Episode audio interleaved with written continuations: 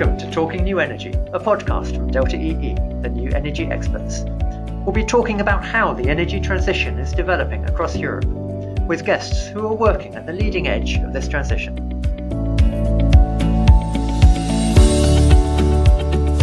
Hello, and welcome to the episode. As heat pumps and distributed energy become a bigger part of our energy system, they'll bring additional demands on the grid. But smart control of these appliances can help to solve these demands, as well as also providing new ways to help balance the grid. So, optimizing millions of heat pumps and other appliances in our homes is definitely the future, where we're heading to, but it will require new approaches. And today we'll be looking at one such approach in Germany, involving Viessmann, a manufacturer of heat pumps, and TenneT, one of the four transmission system operators in Germany and the Equigy crowd balancing platform. So let's get into the conversation and hear more about this. Uh, I've got three guests with me today. First, Axel Kiesling from TenneT in Germany. Hello, Axel. Hello.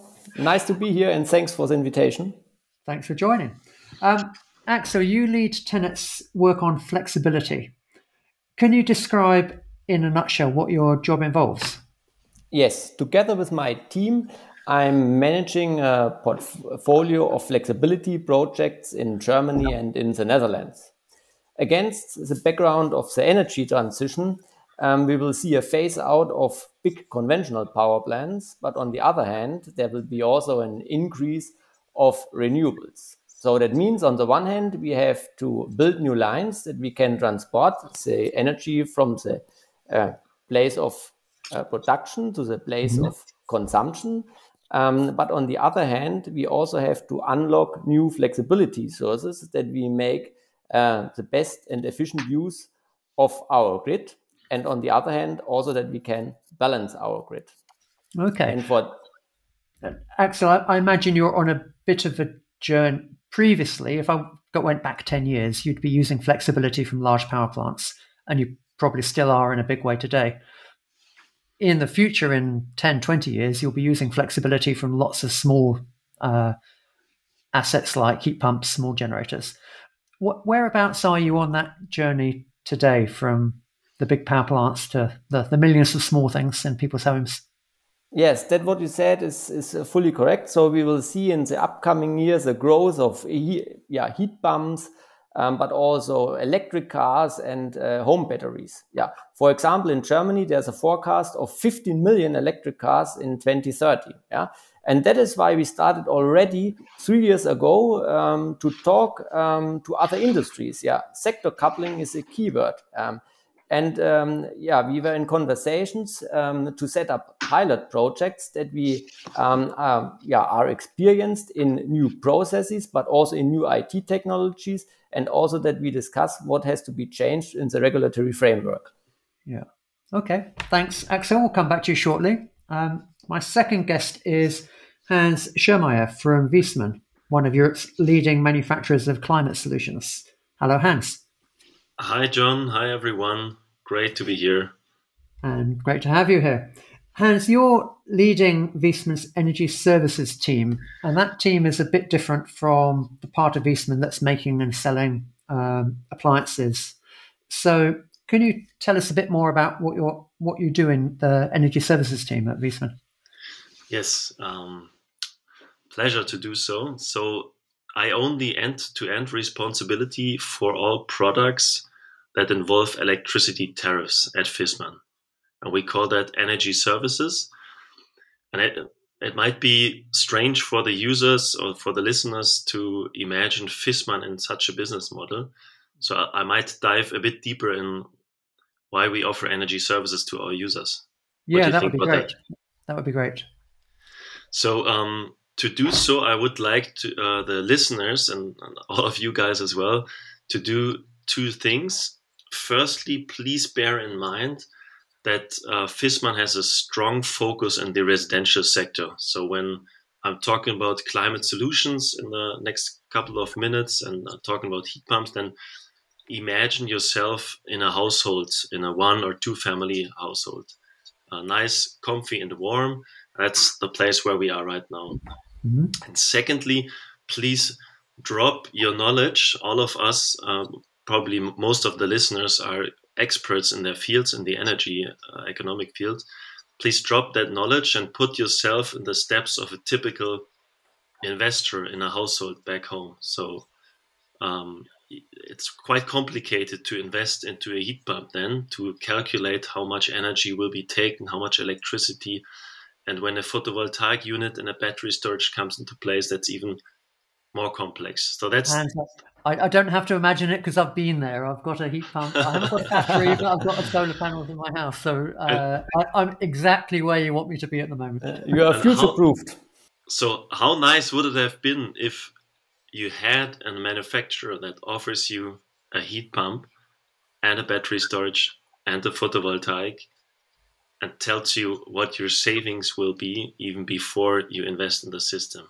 And that's exactly what we do in energy services. We offer electricity tariffs that offer these kinds of easyification, makes it less complex. Yeah.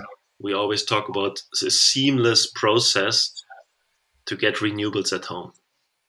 Okay. And when you're doing that, then, when you make these seamless offers, I love that word, easyification. Um, presumably, what you're looking at is using the smart operation of those heat pumps to create some value for the customers. So the heat pumps can contribute to the balancing of the grid, and the customers get some of that reward. Where Axel described his journey from big power plants to uh, lots of small devices.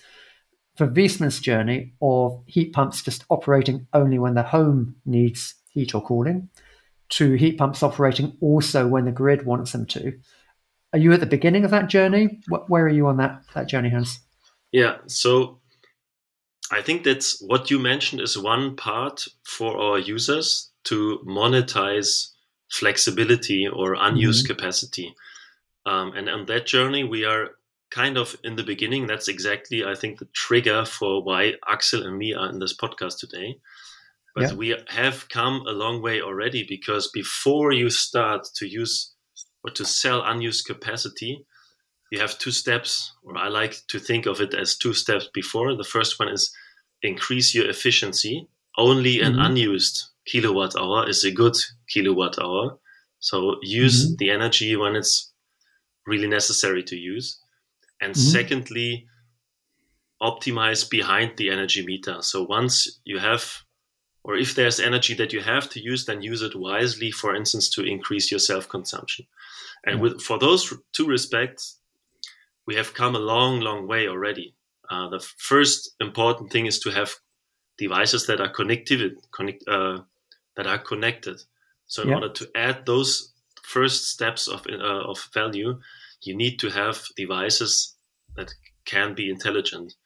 And we are leading the industry in Germany and in Europe with regards to connectivity, and we can already base our um, user value propositions today on several hundred thousand of heating systems or energy systems in general that we have connected already. So, given that level of connectivity and the intelligence we already have in many many households across Europe, we already we also can base our activity on a broad experience with offering electricity tariffs to users mm. already. So an existing tariff that we offer to heat pump operators in Germany, for instance, allows our users to sell flexibility to the distribution grid operator. It's kind of a let's say, simple system because it neither takes into account what's the heat pump actual actually willing or able to give the flexibility. Mm. Um, the distribution operator just um, uh, picks a time when those heat pumps are being shut down. Yeah, it's more more of a control approach, isn't it? Exactly, and yeah, in most yeah. cases, the distribution grid operators use the same time every day, and it's yeah. it doesn't really look at the um, real congestion that's there in the electricity grid. Yeah. But, okay. But still, it's it's a it's a way for uh, thousands and thousands of, of our users to monetize their flexibility. Yeah. And I estimate that roughly a third of all heat pumps in Germany uh, use such a tariff. And they're getting a cheaper tariff in return for providing that um, that flexibility or ability exactly. to be switched off at times. Exactly. Well, um, let's come back in a minute, Hans, and look into exactly what you're doing with TenneT. Um, my last guest today is my colleague and Delta E expert, Lucy Murley. Hello, Lucy. Hi, John. Uh, nice to meet you all. Um, Lucy, can you help our listeners just contextualize what we're talking about in Germany today? If we look at residential flexibility across Europe, um, are there any places where this is starting to really happen and gather pace uh, beyond the example Hans gave of simple switch off at certain times? Or is this all future stuff that we're talking about? That's a very good question, John. I think the the positive side of me goes, yes, there is really positive developments in flexibility and specifically residential flexibility. If you look across Europe broadly, the mm. markets are opening and there are very limited barriers to entry. Yeah. Germany, Belgium, the Netherlands, GB market, which means that the value streams that residential assets would like to be flexible in, they have the legal parameters to do so. Yeah. The sort of more pragmatic side of me goes the next step is these business models that Hans was talking about. So you have the markets open on one side, and then the next step is to get these connected assets into the markets, and that's that's the bit that we're at the moment. And this is where all these conversations are coming about how to enter the markets, what business model should we use, what incentives do you need. So the mm. markets are there, and the next step is to just get all these connected assets into the markets. Okay, so we're making progress, but there's still a lot to do in actually uh, taking advantage of all of these opportunities. Um, that's that's interesting that you say the markets are there, and we need the connected devices. Uh, I, I, kind of look at it the other way around, but that that might be natural in our in either of our roles. Go on, Lucy. I would say to, to, use a very British phrase, it's sort of a chicken and egg situation a little bit. Um, exactly. There's a, there's, a, there's a nice circle. To yeah. open the markets, you need the connected assets, but to monetize the market, they need to be open. But we all have the same view. At the end, all uh, these small flexibility sources need to be unlocked and uh, need mm. to be integrated into the system and into the market. And that is the same for Germany or Belgium or the Netherlands. Um, that has to be done, yeah, all over Europe. Well, Axel, let's hear about how it's working with you and Hansen. So, can you tell us a bit about, in this particular project, what TenneT's getting from Viessmann's heat pumps and why you value that? Yeah, first of all, we are very um, happy that we um, have initiated this uh, project with Viessmann and uh, had many talks before. Yeah, and then we started uh, this project, and uh, the first what we want to know, and sector coupling always starts with talking to each other um, that we really better understand the technology of heat pumps. Yeah, that, that's uh, main aim for us. But then also that we have processes in place uh, that we can unlock this flexibility from heat pumps for ancillary service and congestion management, and also that we can test uh, new IT um, hmm. solutions. And um, we started that we want to use um, heat pumps for congestion management. Congestion management um, is like we have a, a, traffic jam on the road, so we have mm-hmm. constraints in the grid. And that means that we have to design processes and to implement processes that we can shift the energy consumption from um, times where we have constraints in the grid um, uh, to times where we don't have constraints um, in the grid. And that is what we are testing at the moment. And for sure, we are also looking um, uh, to the regulatory framework um, because um, in Germany for redispatch um, you have a, a cost-based uh, mechanism, um, but for the smaller flex, um, um, there we are also looking for an incentive-based mechanism mm. for a hybrid system. so because at the end there must be a motivation uh, for end consumers to participate and to provide this flexibility. So, Axel, when the redispatch can you help our listeners understand? Is this uh, in seconds, minutes, hours? How long are you wanting them to uh, turn down for? How much notice can you give for that? Yeah, so um, that's um, also a very good uh, question, and, and that was also the, uh, aim why we started with congestion management because the reaction time is not so fast um, if you mm.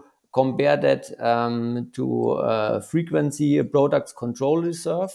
So um, um, you can be slower in, in, in reaction time. You have to do the forecast the day before, and then it's on a more on a minute basis or second basis, uh, secondly basis that you are activated. And um, so that's the first test. And for sure, we also have to see if we can make use uh, of heat pumps for other products. Yeah. Okay. Uh, for control reserve products.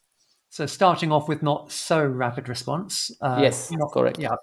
And holding thought, 15 minutes, 30 minutes, hours?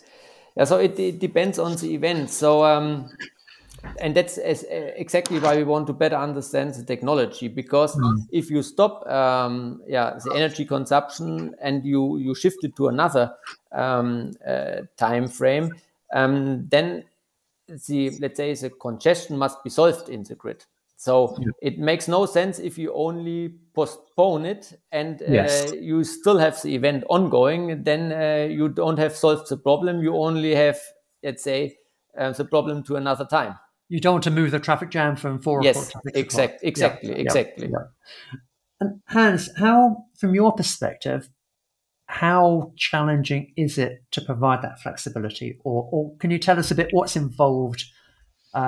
A lot of listeners might have a heat pump that's not flexible. What's involved in making that flexible while still keeping the home warm, for example? Yeah, it's it's always hard to to get rid of a traffic jam, especially if you don't don't build a second road. Yeah. And you have to change the user's behavior, right? Or at least the user's heat pump's behavior. Uh, not necessarily, or actually, in no case, we aim at that the user has to change anything. The so comfort. They won't, know, they won't know anything's happening. The heat pump's doing this on an automated. Well, ideally, they, they know that the heat pump is uh, being used for sh- such a scheme, and they know mm-hmm. that the energy bill is being reduced by a bit but they it shouldn't be feasible in a home to do so. And um, so f- for our German heat pump users, for instance, there there is a tariff to use the flexibility, but it just gets all out of the potential that's in there. Um, I mentioned that there's no one doing a forecast of when is heat demanded in the household, when does, yeah. does the heat really has to to operate. There's no one who does a prediction of the um, of the uh, congestion of the grid, and that's really different in our project. We call it VFlex uh, for the pro- for this project. That's really different because now Viessmann becomes an aggregator. We do forecast every single heat pump. What's going to happen tomorrow in that household? When is the heat pump operating? We aggregate it on grid nodes, so it's mm-hmm. interesting for TenneT. And we also give the information how can we change this predicted dispatch. And then it gets interesting because then okay. TenneT can look at when the, do they need the flexibility and then they call us upon this flexibility in the amount that TenneT needs and we get uh, compensated for that so so hans where are you you're doing that on a geographical basis, which is really interesting because then you can provide Axel with that information as to uh, where you can respond. Yeah. In terms of that analysis of uh, how much flexibility you can offer, is that done up in the cloud? Do you need more intelligence at the, in the homes, or do you just need the connectivity to get that information to your cloud? So we don't have any relevant intelligence in the field, in the households. Mm-hmm. All the intelligence we have in the field we use for data acquisition, as good as uh, possible data acquisition, and to send signals uh, fast through. So uh, all, every con- uh, calculation we do is done on a centralized basis in our yeah. cloud. Okay.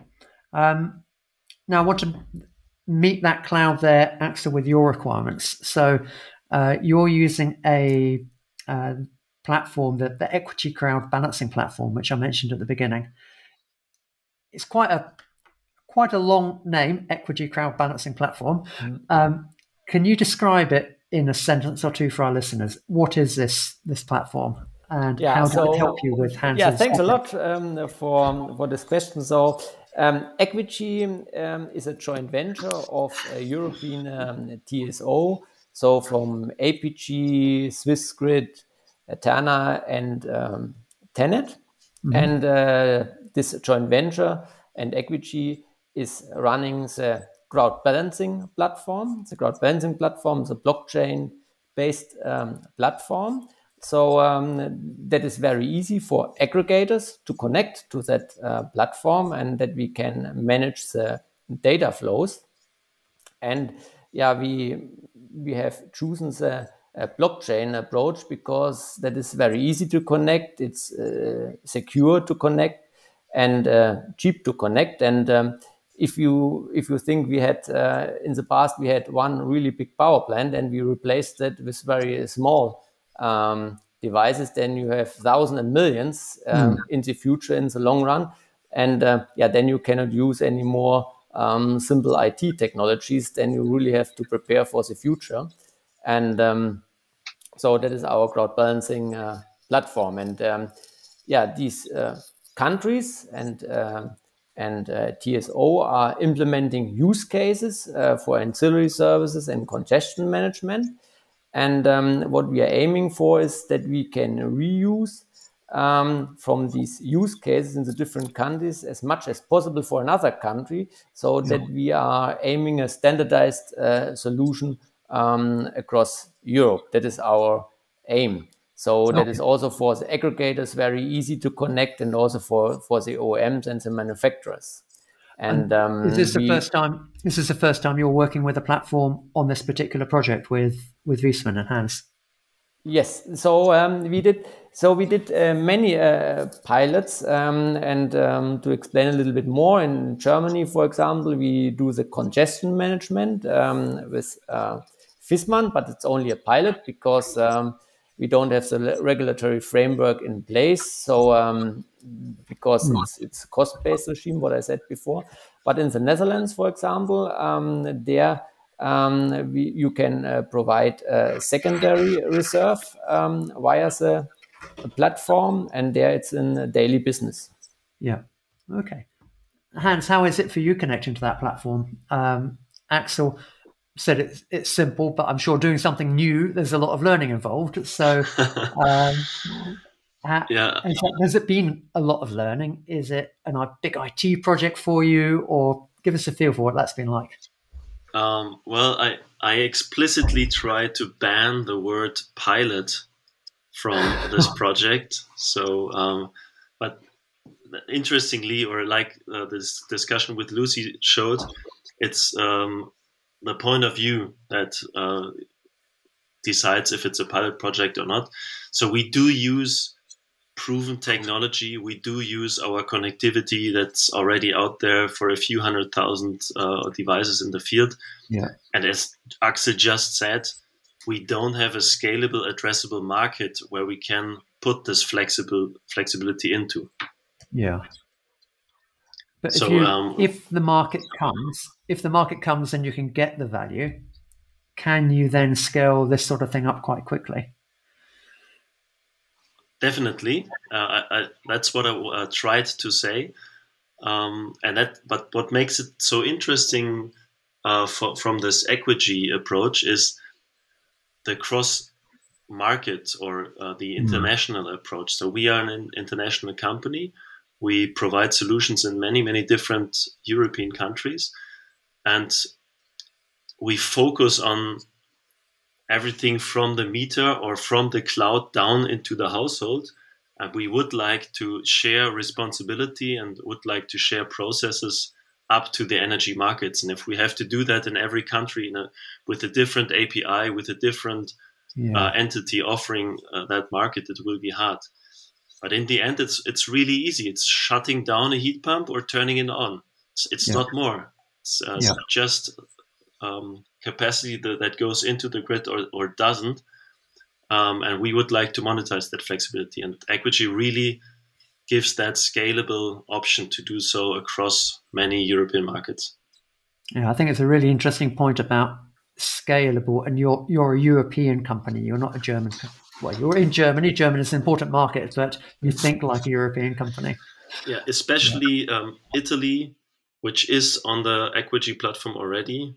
Yeah. France, Belgium, which I think um, still have to be partners, but the, uh, those markets are really, really relevant for yeah. either generating your own electricity or heating with electricity, like France and uh, all of those markets are really interesting. There's lots of stuff going on for us.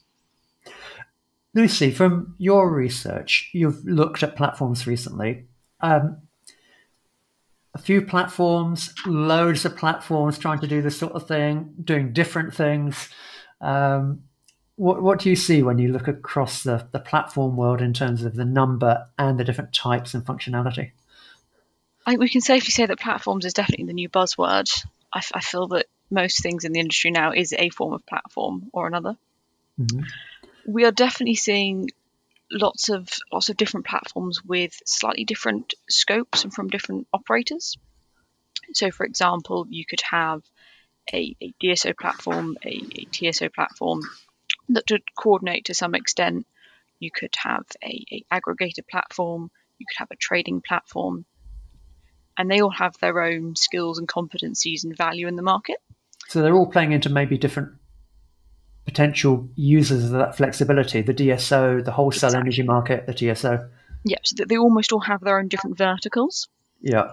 And, and the challenge we're now facing as an industry is to integrate these verticals and make them usable for both sort of Viessmanns and, and the TSOs of the different markets that they that they operate in. Yeah, otherwise, I guess you end up with a bit of a spaghetti uh, tangle of different platforms trying to do different jobs with the same heat pumps, possibly. Yeah, exactly. for, for sort of analogy that we're already seeing the market, take take aggregators. There are many in the markets at the moment, but five, ten years ago, there were many, many more.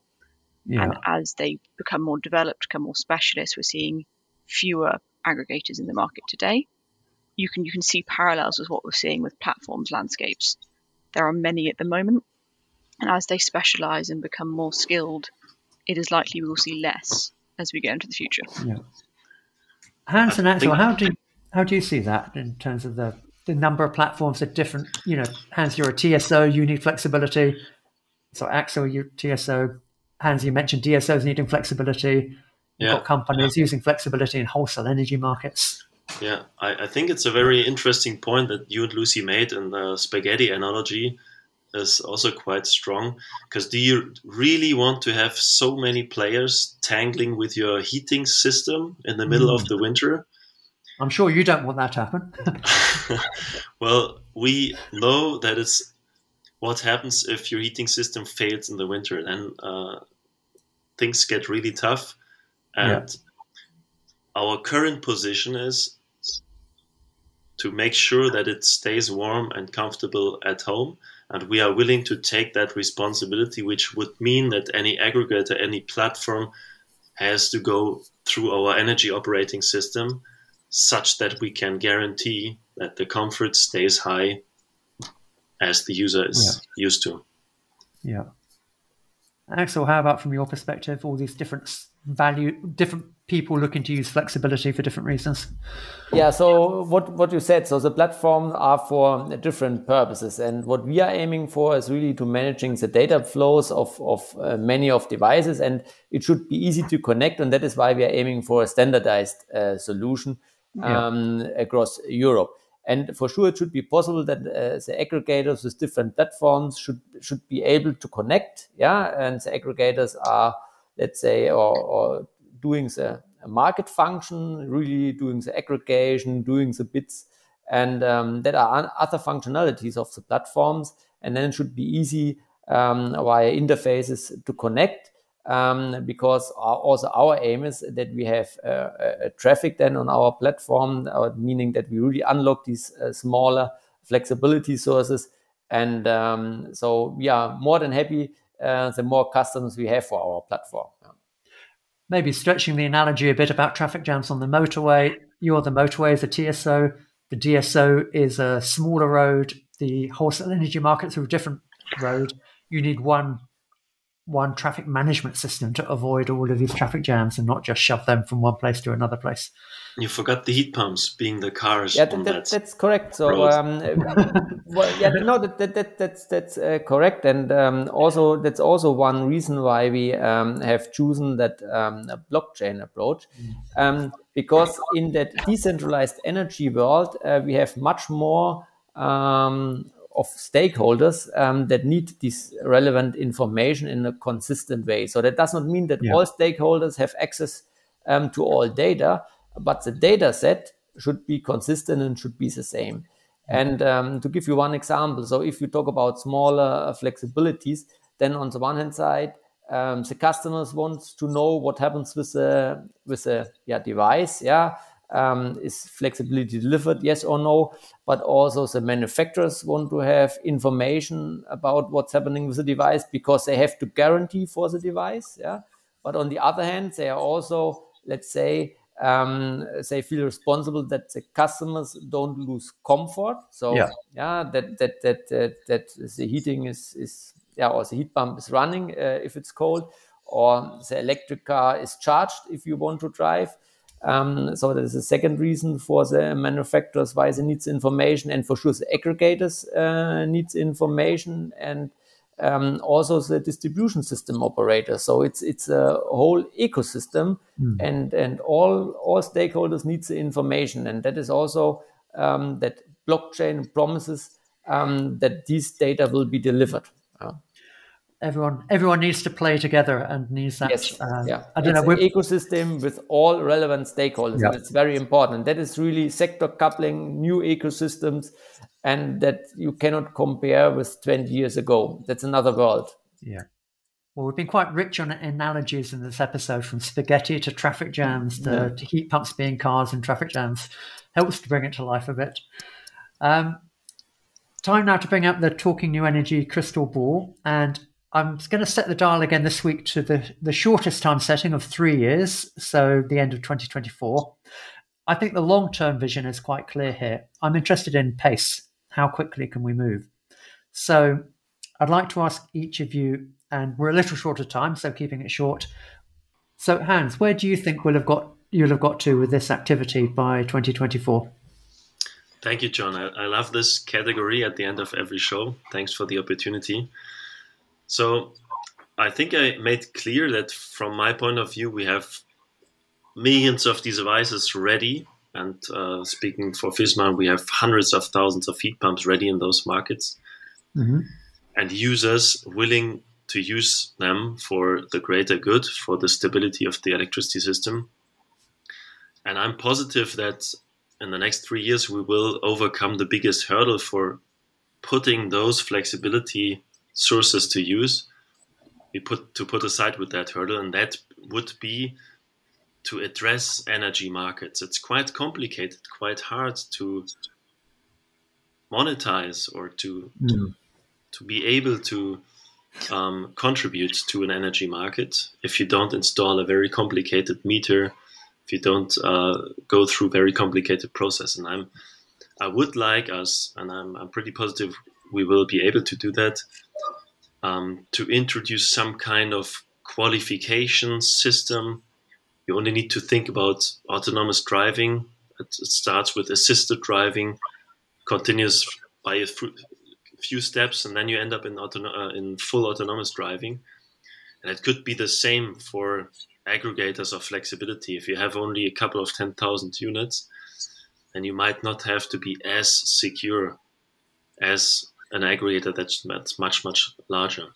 So okay. I'm pretty positive in 2024 we will have a few hundred thousand Viessmann heat pump operators that contribute to system stability in Europe. That would be fantastic, Hans. Um, Axel, how about you? Three years' time. Yeah, so we have to be fast um, and we have to implement um, all um, technical requirements that we um, can uh, manage these uh, smaller flexibility sources and integrate in the market and in the system. And I three um, three uh, main drivers for that. Um, one is the e-mobility, yeah, and we yeah. see uh, really uh, fast growth, yeah, and then we have millions of cars on the road, and that, that, that's one reason. Another reason also that's a German specific um, thing. Um, we we have yeah since uh, PV power plants on the roof uh, more or less now 20 years ago, and you, yeah. you have a, a, fixed in-feed tariff in uh, Germany for 20 years, but um, that will then phase out. And uh, so we had many of these devices, uh, yeah, to 2005, 2006, 7, and 8 uh, installed, and then yeah, you don't will get any more in a fixed in-feed tariff, but the PV panels are still working. So and then the households will, I would assume, uh, buy a, a, home battery or, yeah. electric car yeah. or something like this. So you really want to self-consume that yeah, electricity. Yeah, but you, you you need to do something with your uh, PV uh, panels. And on the uh, the third, uh, um, yeah, important uh, thing is um, with the renovation of the buildings that you will replace um, oil heating systems with heat pumps.